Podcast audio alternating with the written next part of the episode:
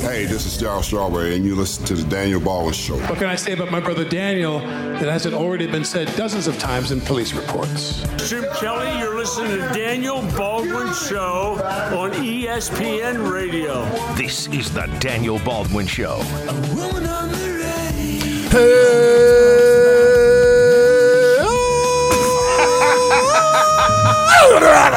Wow. Yes. Hitting the registers I did not expect. little falsetto. You never heard me sing before, have Oh, you? I loved it. Sounded like You ever- Mariah Carey. Have you ever heard me get it up there yet? No, I've not. I, Oh, I just- might have to do a little. I mean, I'm not warmed up right No, now, that's so it fine. wouldn't be a proper representation of it. But if you'd like, with this with this raspy voice of mine, I, may forward go. I may go up there right now. oh, here we All go. wait, hang on, Hold open up. I know I'm probably going to be an octave or an octave and a half below what I can get to if I'm warmed up properly. Mm-hmm. And many times when I'm on set and I'm trying to soothe myself, I've actually, you know, belted out an aria or two, you know, or I'll go into something more gothic. Like, I'll, like for instance, today I'll probably tease you with a little Ave Maria. Okay. And many people will look and they'll actually, with my mouth just closed from seeing it, go, Where is that coming from? Because they never expect the big fat boy to be able to, with the raspy voice. But here we go.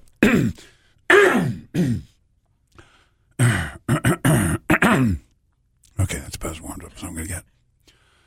That-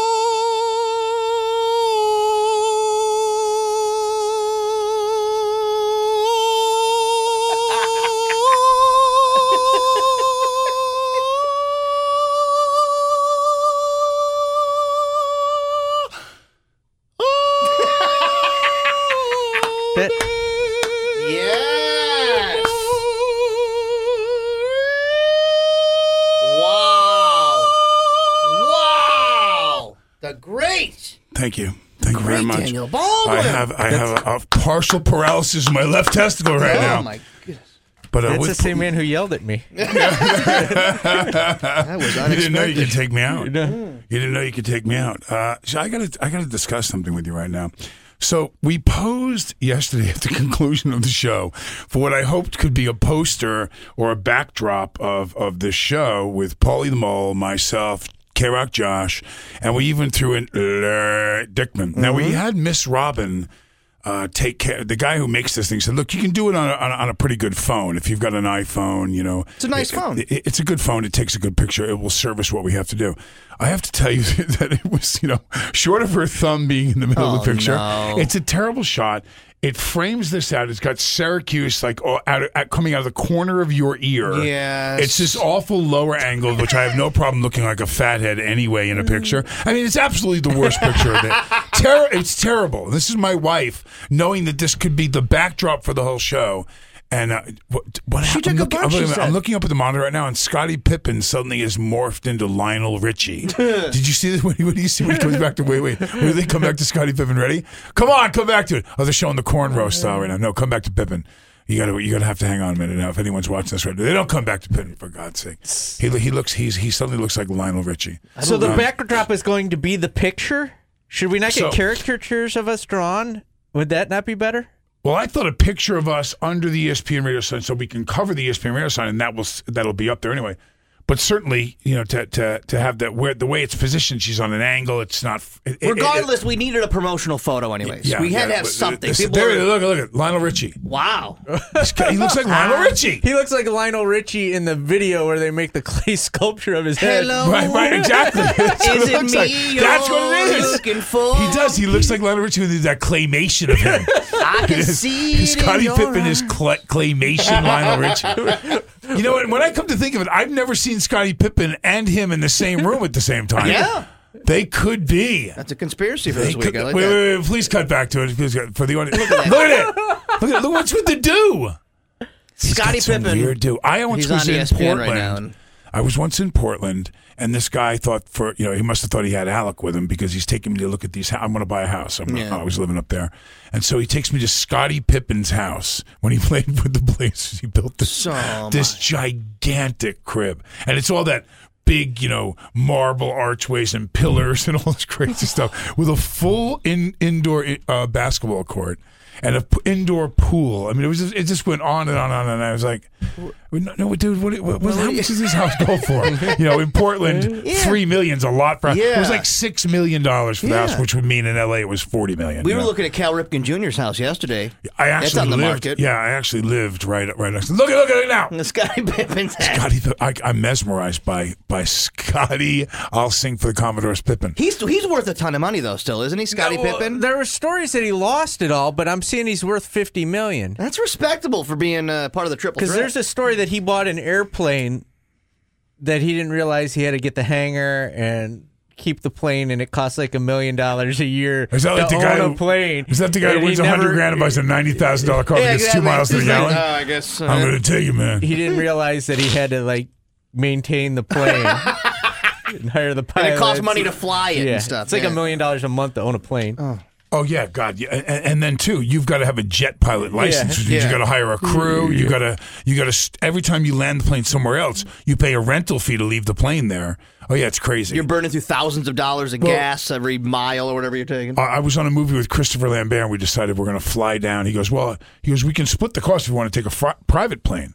And we are going to fly down to from uh, from Vancouver, uh, Washington, uh, down to uh, his place in New Mexico. So I said, "Well, what does that cost?" You know, I mean, I wasn't in that in that bracket at the time, and I said, uh, "What does that cost?" He goes, "Well, it's ten grand." I think at the time it was ten grand to fly down, but then you have to take the pilot and the co-pilot and put them up for the amount of days that they stay in a hotel and you've got to pay them a smaller fee. But for them to stay there, it's their time. So if you want Yeah. the, so they stay and you pay them. You pay the dock and hangar of the plane. You pay for the ser- there's a service that brings the plane out. I mean, there's all. By the time it was done, it was like thirty five thousand dollars to fly out for four days. I went, dude, I'll run down there. for $35,000. You pay me the thirty five, I'll deliver your bags. Yeah, you exactly. crazy? what are you thinking about? Thirty five thousand dollars for four days in New you used to say that Barkley used to fly everywhere, though, right? No, they used to do something that was really insane. I was in uh, Seattle, and it was Gary Payton and myself and Charles. Charles was with Phoenix, and he came up, and I went down to go see Gary, and Charles was there. And so at the end of the game, you know, you've got all the floozies and then the wives Sure. and different s- some guys who are friends that are waiting, and they all wait by this tunnel that the players walk back out of from the locker room. So I'm waiting there, and there's this guy who's got you know this bow tie on, this long trench coat, and he's uh, uh, an older, um, really tall African American guy. So I'm thinking to myself, well, he must have been somebody in the league at one time I don't recognize Mm-hmm. or whatever. And Charles walks by, and he goes, Charles, and Charles immediately looked at me, you know, hey Victor, how you doing? He goes, I just wanted you to know our services are available to you should you need us tonight. I'm at the usual number, and I turn around, and I'm thinking. What the hell is going on? Yeah, so I go, "Who's that dude?" He Pimp goes, or something? the Hilton in Las Vegas sends him, he's the concierge guy for the plane. They fly around to the cities that Charles is playing in. Oh. And that just on the if that he might want to get on the plane and go back to Vegas and gamble, it's like 20 grand to follow him each game. And it's worth it because he'll go play for three, four, five hundred thousand dollars. Oh, my And then they'll fly him on to the next game in Utah and drop him off. Wow. So I go, I go they don't even know if you're going to play and they just show up. He goes, yeah, they follow me. Anytime I'm, you know, within like a five state region or a six state region of Phoenix He's a or mark. Vegas, they mark, they marked him. He's they would follow him. So you're trying to big ball it with your friends and you got a free jet ride back to Vegas in the free room. I'm in. I'm going. Yeah, yeah, I mean, yeah, if I had that kind of dough, and I would never gamble for that kind of money, but, but yeah, because he played for that kind of oh, cash. Oh, wow. So I've got an incredible story that I'm going to open up with, and this may not be sports related, but I think it does need to be dealt with. Sure. A man was caught masturbating in a Burger King in Nebraska. We've all been there. I mean, Jimmy, come on. Now. Haven't we all? That's a whopper of a story. One of the Lincoln restaurant employees who witnessed the event told police that 24 year old Khaled Khalil kept entering and exiting the restaurant, and when he'd get inside, he would begin masturbating. Mm. The witness also told police Khalil's genitals were fully exposed. when officers arrived on the scene and tried to speak with the suspect, they said he appeared to be intoxicated and would not speak to them. Khalil was arrested and taken to jail for indecent exposure. Police reported that the man has no priors and is not a registered sex offender. He is now. Yeah. So, so I mean, I, I, I, I flash back immediately to the song "Hold the Pickle, Hold the Lettuce." Special order, don't upset us. Oh, so I'll this tell ya. is this is this has created a rash of of emails and comments that were on Twitter. Fast And food. if I could uh, find them, Hornballs. He's doing it his way. have it. Ha, Boom Frakakalaka says, "Have it your way. Maybe they should clarify the exclusion during the commercials. False advertising." yeah, I'll do what I want. I like that. I like that comment. So, Who's that guy? yeah. so what? Thought this was America. Sorry. Wait, Yes, there's sir. there's some other there's some other jewels. That And he was there. drunk. I've been real drunk. I've never been uh, hammered and, You and touching had- myself in a Burger King drunk. I'll tell you that much. I, there was that Taco Bell incident, but, I Yeah, mean, but- it was long ago, and Yeah. I've since forgotten. Cannot about be spoken of. So yeah, no, it's it's history. Well, that was an exciting piece to do. Um, uh, I, I, I, I'm trying to wonder what I would do if I was in a Burger King and some guy, or even an You'd employee. punch him, right? I mean, well, You'd you see hit the him. guys. You gotta hit a guy. well, That's, but the guy's really hammered. I mean, Yeah. he's hammered. He can't even talk to a cop. I'm thinking I'm going to help the guy. I'm going to go, dude, you got to Right, go. well, you that's know what I a- mean? specify the help there, Danny. Have you seen the special sauce, my friend? You need a little help with that? hey, hey, no, no, It's like a little mayo with those fries. oh, hey now. Uh, I don't, Steady. If you're there with your kids, though, you punch them, right? Well, I think this You is drag late. I don't imagine this is midday. I mean, you know, I imagine this is later. Maybe not. Maybe I'm wrong. Maybe in the middle of the day he came in. He just cracked one. He just, he just cracked one out. You're like, ah, Can you right. Uh, here we what go. do you do, TikTok? I don't know, man. I'm heading over to Burger King. I'll find something to do. Been drinking since 6 a.m. He had to be on an all nighter, no? That's a well. Yeah, because when does that pop into your head? Like, hey, I'm just going to go down Pop to the Burger into your head? Did you like, say that? Yeah. like, I'm going to drive down to the Burger King and do that. Or maybe he was heading to the Burger King anyways. I'm and he's picturing Like, he's hammered. He mm-hmm. stops in the Burger King that's open late. But, but the funny thing is, according to the employee, is that he walked in, cranked it out, started Yeah. working it, and then goes back out and walks. Yeah. like he, Need like, some air. it was halftime. It had half- but he did it several times. oh, I can't, So I can't even do that. I maybe the- salute that. That sounds to me like he's going for the short effect of the. He could have had uh, whiskey D, You know, maybe. and you're just sitting there all night. Man, just say he's just sitting there out. He's trying to start the engine. Maybe he's got an old lady in the car trying to start the engine. Well, maybe he, got, he found like a stash of Viagra and he was just checking the, like, let's see how this goes. Checking his junk. maybe he was checking his junk. We got Jerry McNamara coming up. What a did- lucky discussion he gets to follow here. Uh, Yeah. ESPN Radio Well, you know what? Jerry's going to be on after this. You are listening to the Daniel Baldwin Show on ESPN Radio. Saturday, the Orange head to Cameron Indoor for a meeting with Duke. Coverage starts at 4:30. Tip off at 6 on TK99 and ESPN AM 1200. This is the Daniel Baldwin Show, presented by Del Lago Resort and Casino. This is the Daniel Baldwin Show on ESPN Radio Syracuse. Joining us on the phone, as he does every week, courtesy of Drivers Village and Burdick BMW, the assistant coach of your Syracuse men's basketball team, Jerry McNamara. Now, Jerry, I'm not going to harp on last night's game. I like to look forward. But what did we learn from last night's loss? Well, we fight. You know, I, I- think that's the one thing. Uh, you know, the one thing all year we've been really proud of is we fight. You know, we fight to the end, and you know, we just didn't really have anything going in the first half. We had a hard time touching the paint.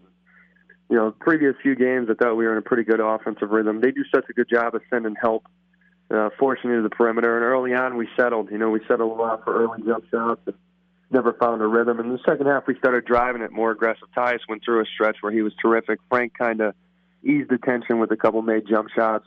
Uh, you know, Shea starts the second half and hits a pop out three. So, uh, you know, we found a little bit better flow offensively in the second half.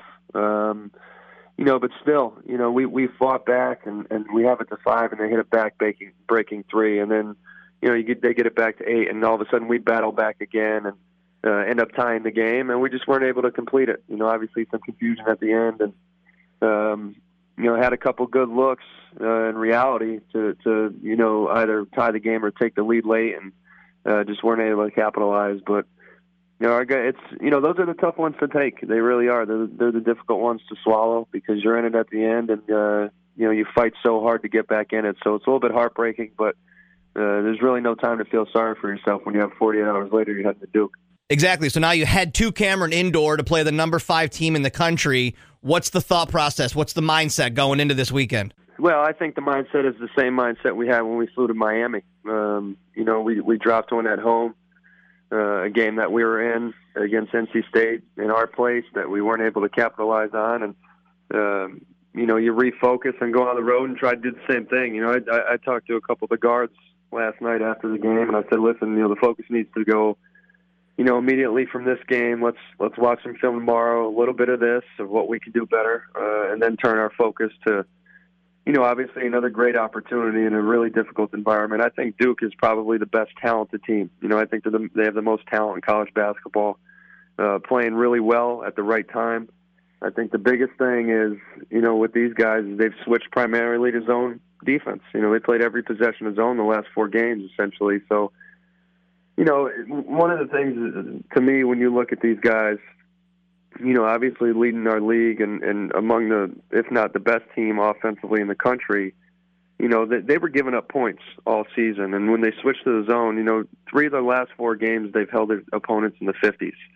You know, and, and in the previous 24 games before this last four game stretch, they only held two teams in the 50s. Everybody else is in the 60s or above. And uh, those two teams were the that those two games were the same team. It was Pittsburgh, you know. So those those are the only other two games other than the last four stretch, you know. So the zone has changed things for them. You know, with Bagley being out, Grayson Allen has gone to a different level. Um, you know, they put the ball in his hands and let him handle a little bit more, put the ball a little bit off the ball. Uh, so they're letting Grayson go a little bit, and man, has he been efficient. Uh, you know, him and Gary Trent are probably two of the purest shooters in college basketball, and uh, shooting it as well as anybody right now. These guys are clicking. They're playing. Uh, they're playing their best basketball this season. But you know, we're confident. You know, we've played pretty well on the road as of late.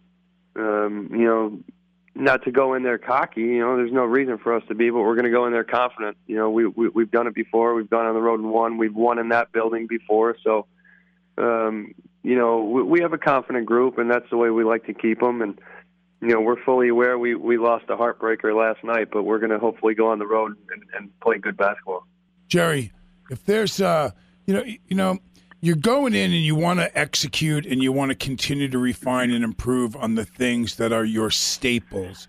But when you're going in against a team like Duke, who's who's kind of running hot right now and they're clicking on all cylinders, is are, are there any significant wrinkles you throw in game to game, or we do, we just continue to try to improve on what we do well and, and what we need improvement on? Yeah, we do. You know, obviously, um, you know, we watch a lot of film on our opponents, a lot of film on ourselves. Um, you know, one of the things you could do is, as we're watching these guys, is you know, a lot of these teams run similar action as us. So, you know, when you're watching, you know, an opponent play, for instance, you know, Duke's playing Virginia, and you're watching. Well, Virginia runs one or two sets that are almost identical to what we do, um, and then you start to envision our personnel in those sets, uh, what we can do with certain guys, mismatch uh, opportunities we can take advantage of. Um, you know, that's kind of how we game plan. How do they defend the ball screen? All right, well, how do they defend in their zone? You know, what kind of action do we run that we can hopefully take advantage of certain areas? You know that's game planning. That's that's you know every every opponent that we face, uh, we're trying to go in there with some form of idea of how we can attack them. Um, you know, and and it's no different than Duke. I think the the one thing, you know, with them switching primarily to zone, is you know do they change what what they're doing? You know, do do they go in? You know, when you play us, we're going to be playing zone. You know, do they go in and decide? All right, we played the last few games zone um, you know, do we go in and mix, you know, start the game in man to man, or do we play zone? And if they hit two threes, do we switch to our man? You know, so we're going to be prepared for both defenses. Um, you know, I, I don't anticipate them playing zone to start because they've been so good. I mean, their defensive numbers don't lie. Uh, they've been a much better defensive team in their zone. So, uh, yeah, you know, we're going to look at some things. We've obviously looked at them already as a staff, and now we're going to, you know, implement them a little bit this afternoon in practice. Beautiful. Well, I, I you know, I, I'm a kid who grew up on Long Island, spent a lot of time in Brooklyn and in Manhattan. You know, a little rough and tumble Irish drinking family, and I say we go to the Nancy Kerrigan, Tonya Harding offense. I'll be down there in in in the bubble when they come out, and I'll take a couple of guys out. Jerry, what do you think? Hi, Daniel. Instead of I Tonya, we'll do a little I Daniel. Yeah, Yeah, exactly. you know, these- Can you it's see the gonna be movie right now? interesting. I want to It's thank the gonna- members of the Academy. it's going to be interesting, though. You know, obviously there's been, uh, you know, with Marvin Bagley, who's this guy's terrific, uh, but he's missed the last four. You know, he's missed the last few games, and Uh, there's really no indication uh, of what he's doing, of how severe the injury is to his knee. Uh, if it's precautionary, we we're, we're not sure. So, you know, that's another piece. You- You're talking about the guy that leads the conference and you know, scoring, rebounding, field goal percentage, offensive rebounding, uh, double doubles. I mean, the guy's he's off the charts. You know, so I think the great thing for them is they're playing their best basketball, and they they they're playing it almost without the best player in the country, um, which is almost terrifying. They're you know, and, and when when you have guys like Wendell Carter, who in the absence of Bagley is averaging around 17 and 11, um, you know, Grayson Allen's averaging 22 in his absence. I mean, their their offensive firepower is is you know somewhat of an embarrassment of riches. They they, have all the pieces. Um, you know, they really do. They're, they're really talented. Uh, we got to make sure that we're. You know, I think the one thing against Carolina is what really hurt us uh, in stretches was you know their ability to offensive rebound. And when you face a team like Duke, when you have guys like Grayson Allen and Gary Trent on the perimeter, and you you know you elevate your your zone and you balloon it a little bit to get out on their shooters, you're a little bit more vulnerable. We have to gang rebound against these guys. You know, Duke and Carolina are one and two in the league in rebounding um, and offensive rebounding. I think I think prior to last night, they were both. Um, I think identical in 14 offensive rebounds per game. Um, you know, so you know, Duke last night, I, I believe, was plus 14 on the glass against Louisville, uh, who who's a big physical, you know, uh, uh, have the ability to rebound with anybody. So uh, that's an area that we have to keep an eye on. Uh, obviously, going down there, we're going to have to be pretty good on the glass. We can't afford to give them second second shot opportunities. Their second shot opportunities lead to dunks or they lead to kick out threes, and uh, that's an, that's an avenue that we certainly don't want to explore and go down that road. Well, we look forward to the game, and you know, we know we always got your back here, uh, Jerry. And thank you for the time, man. Good luck down in uh, down in Duke. Thanks, Jerry. My pleasure. Thanks, guys. Have a good weekend. Yeah, See you, man, you You too. too. If you missed any of that interview with Jerry McNamara, assistant coach for the men's basketball team, you can get that on demand in our podcasts on ESPNSyracuse.com, iTunes, and Google Play. We'll reset and come back. Jerry McNamara, courtesy of Drivers Village and Burdick BMW. This is ESPN Radio Syracuse. This is the Daniel Baldwin Show, presented by Del Lago Resort and Casino. Hey now! There was a slight delay there because Paulie was just. we you on a little brain fart or were you No, reading I was, something? I was reading about Scottie Pippen. You've got me in a Scottie Pippen vortex. Yeah. Scottie Pippen was featured in a 1997 article in uh, Sports Illustrated about the cheapest people in the NBA, and waiters and waitresses called him No Tippin' Pippen. So Scottie Pippen would go into a restaurant and not leave any tip at all? yeah.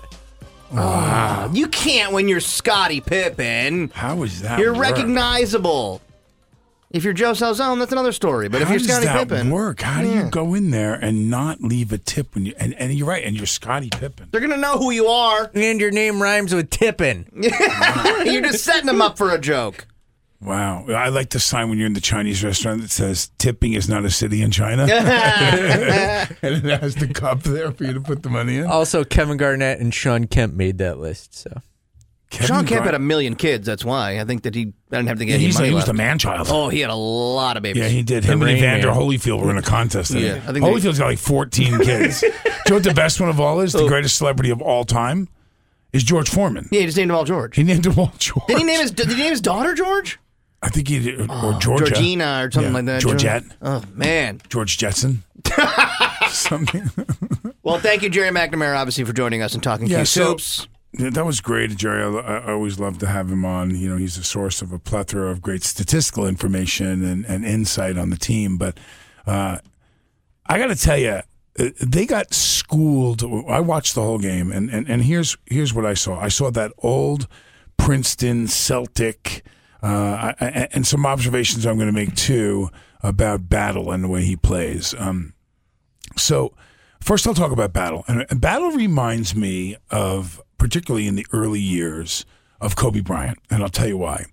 Kobe Bryant, still by the end of his career, to my, in my opinion, never was a great basketball, all around basketball player. He was a tremendous athlete and, a, and a, a tremendous offensive weapon in basketball.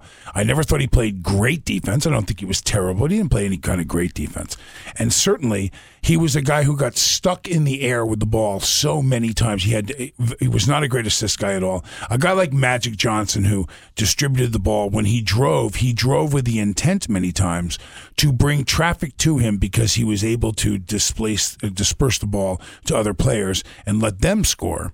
Um, uh, the same thing happened when you watch Battle get the ball and you're down shot clock to within 12 seconds and he's dribbling at the top of the key. Everybody in the building knows he's going to drive or he's going to shoot or create a shot or drive. You're not looking at all for the ball to leave his hands for an assist. And certainly when he penetrates, you know, and, and maybe it's the lack of confidence in Chuk or Sabine or whoever it is that he could dish the ball off to.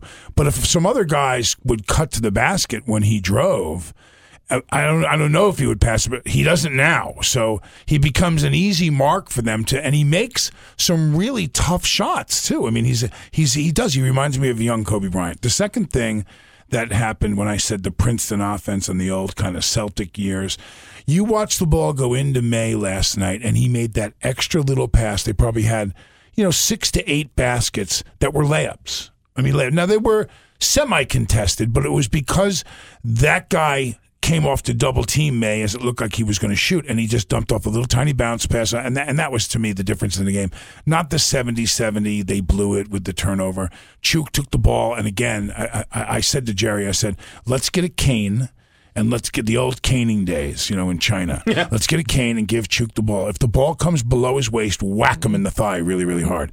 I mean, he gets the ball on an offensive uh, on a board and he does not. We stop watching the TV. He froze. He, he well, his his instinct is not to turn around at seven foot two and put it in a basket. Mm. And he also had Howard and Battle wide open on the outside, and like all he had to do was pass it out. Man, put the ball in the basket. You're you're seven foot two. The defender is six foot eight, and you're four feet. If he turned around with his arm, he could almost dunked it. And instead, he kept his back to the basket. He brought the ball down low. He actually, a couple times in the paint, put the ball on the floor, which, he, you know, he's not the most prolific dri- dribbler in the game. no. So, you know, I don't know what he's, but, but I asked Jerry, I said, what do you have to do to get him? You know, and so I remember I brought up a guy. I don't know if you can remember this name. You might remember this name. I said this name, and uh, uh, McNamara did not remember him. Do you remember Uwe Blab? No. okay. Why doesn't anyone remember Uwe, Uwe Blab? Look him up. Okay. Uh, I think How the it's, hell do you spell that? U, I'm going to say it's U V E B L A B. He was an Indiana University There Bobby is. Knight player, big big white guy from Europe, from like Germany or something. And Blob did the same thing. He There was, he is, right there. U- Uwe There he Blob. is, Uwe Blob. He is a blob. No, let me tell you something though. He was like that Mark Eaton. He was he was you know close to seven feet tall, big big guy. Yeah. and he had a decent shot. But Knight was crazy about the fact that he would not shoot the ball when he was close to the basket, when he got the ball down in the low post. So what he did was he had multiple shooters stand around the basket and they would shoot. And every time he got the ball, he had one second to put the ball back in the basket. And he would, and he would do it, you know, for 10 minutes with four guys shooting, you know, he just shoot, shoot Yeah. until the guy was just dying. Were you looking him up now, getting some stats? Seven foot one, 252 pounds, first round draft pick in 1985, went to the Mavs. You, you this just shows you back then how much the game's changed. He lasted eight years in the NBA just because he was giant. He had- Seven foot one. Yeah, he averaged two points. His highest average was two point six his rookie year, and then the rest of his career he was two one one eight. You know, But I see what Daniel's saying. Why don't we have a guy who's going to stand there and then when the ball Let me, bounces, let me put tell you back. something. It If back. I'm seven foot two, they're young. and my defender, so so now I'm going to say this. So at six eight, he's five inches shorter than he's five inches that, that Maye is than than than uh, uh, Chuk. Okay, no, he's six inches shorter. So he's six inches shorter. Now I'm six one. So if I'm playing against a guy who's five seven in the post. I'm going to the rack on him. I'm going to the rack on a five foot seven guy. I am. That's the that's exactly what we're talking about. Then when he puts his arm up, he's uh probably another inch taller than him too. So he's he's he's seven or eight inches bigger than this guy Maye, and he's not turning and putting the ball in the hole. That's got they got to teach that guy this. a lot of rebound trouble with Dolezaj too in the beginning. Yeah, I mean, they got to the point where uh, Boeheim was just screaming at anybody that was near him because Dolezaj was making so many mistakes, and they'd take him out, put somebody else in. He's another guy that they count on a lot to get those boards. They're also not big guys. Yeah, They're no, not Dolezaj weighs guys. 97 pounds. No, but if I'm if I'm if I'm in the off season this year, now remember when you throw muscle mass on a guy's frame, it can often change his shot. Certainly, I remember when I went, when I played football in college, um, you know, and I gained a lot of weight, you know, and from working out. Uh, it changed my my fine motor skills. You know, my, my, just how my arm extended and shot a basketball. I had a shot put it a little bit more than I didn't have quite as good a touch. Um, and that changed, you know, years later as I wasn't as big as I was. But I'll say this: I'm putting that guy on the 50 pound program. So if it, I mean, I weigh more than than, than the seven foot two guy now.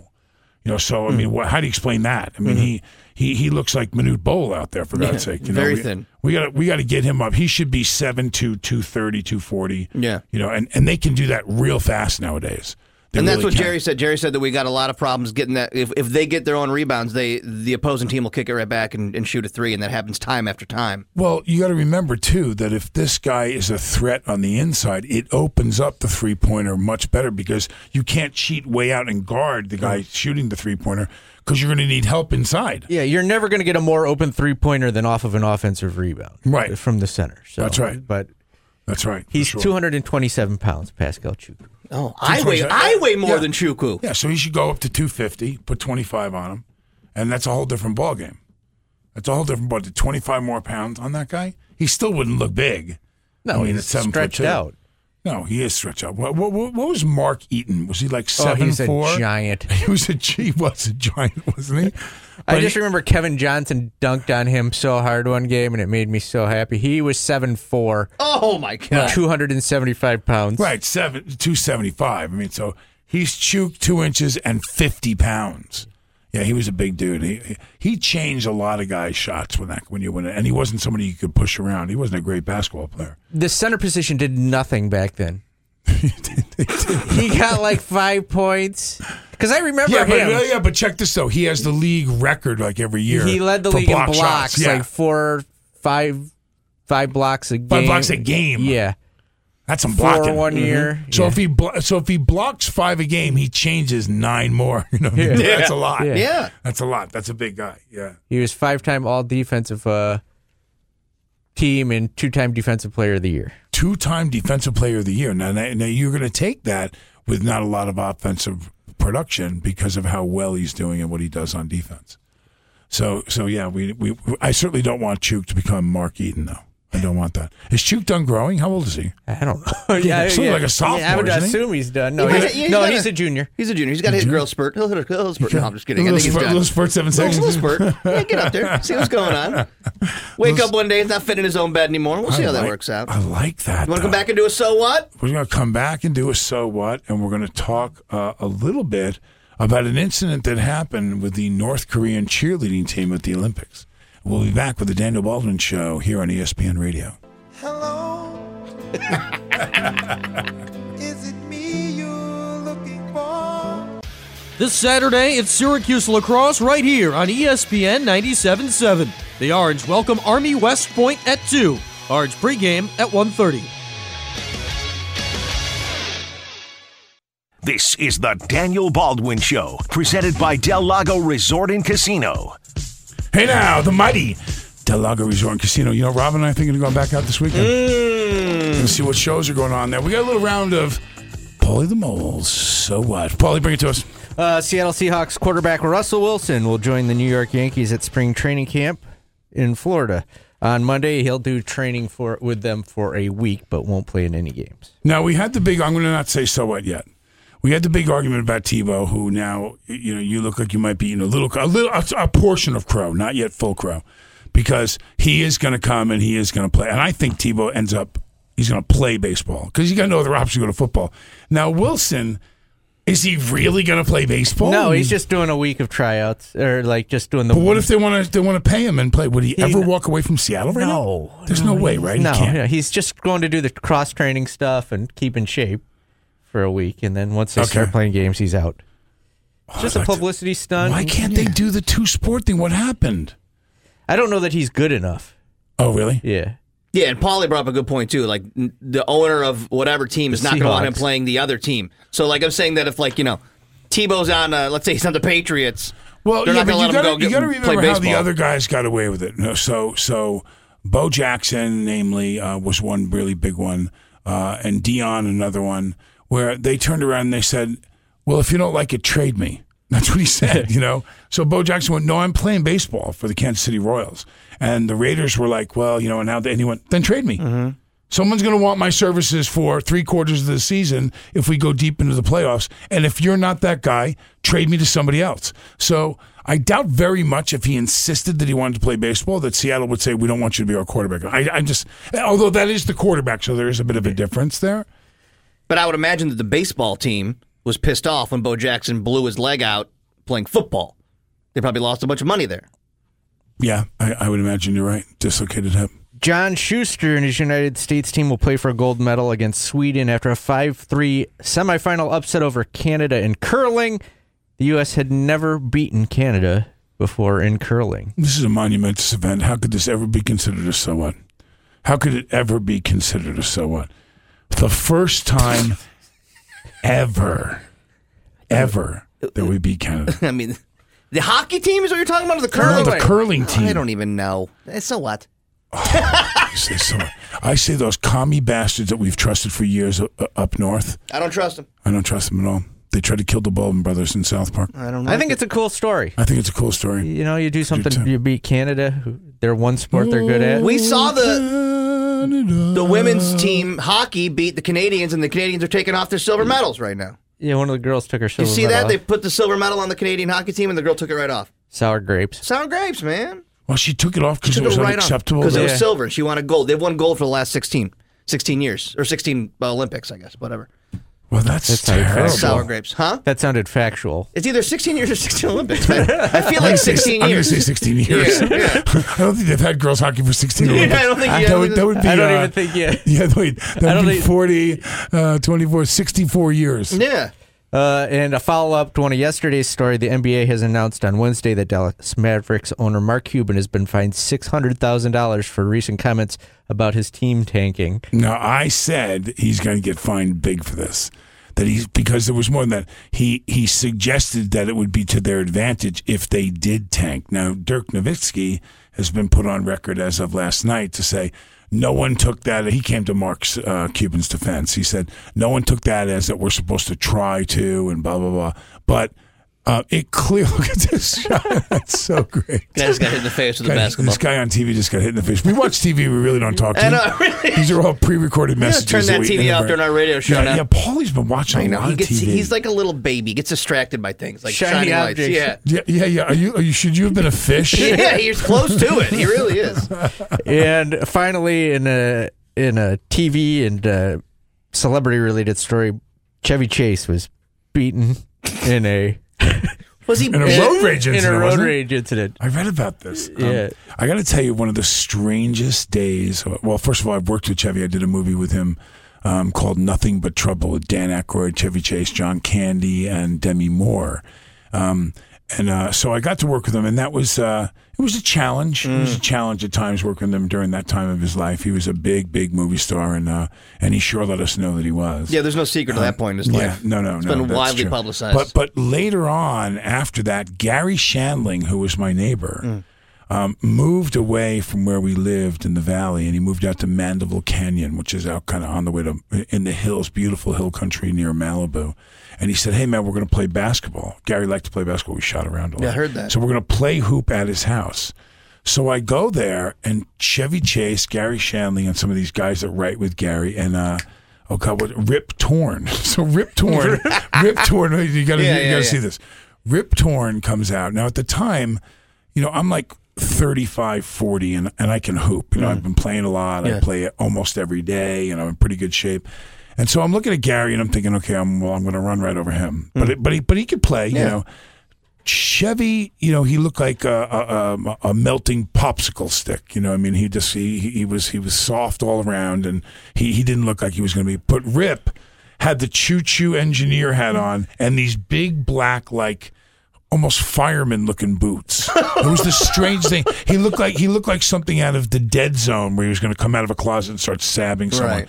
And he ran his. He was like he had to be 60 something at Sure. the time. And he's running his ass off after people. And, and, you know, he was one of those, because he played awkwardly and like kind of officious, you know, he'd knock into you when you shot and go, oh, sorry, sorry. And you couldn't go up out with the old man, you Yeah, know, yeah, yeah. who's tripping over these black, you know, army boots or whatever he had on.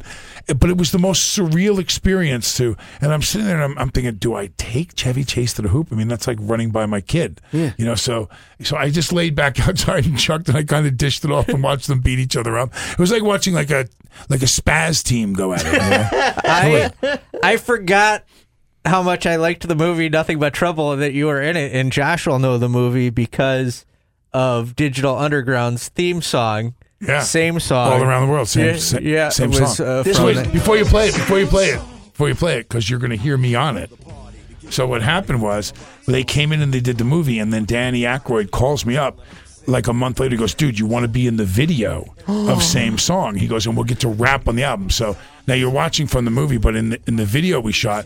We play. We Danny and I play the guards that are holding the big swords. Watch if, if they if they have them in there. Go ahead, play it. There's Danny.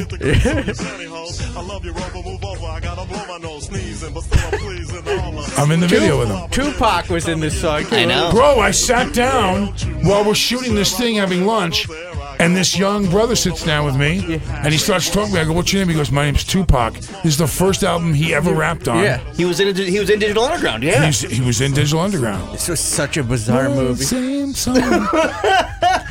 All down the world, We're running same late. Song. Oh, we gotta go. I Are we can going out? Oh, Yeah. all right. I guess oh. that's it. We'll bump out with Digital Underground. Thank you, Liverpool Pool and Spa. Thank you. Thank you, Paulie. Thank you, Joe Celzone. Brent Axe up next.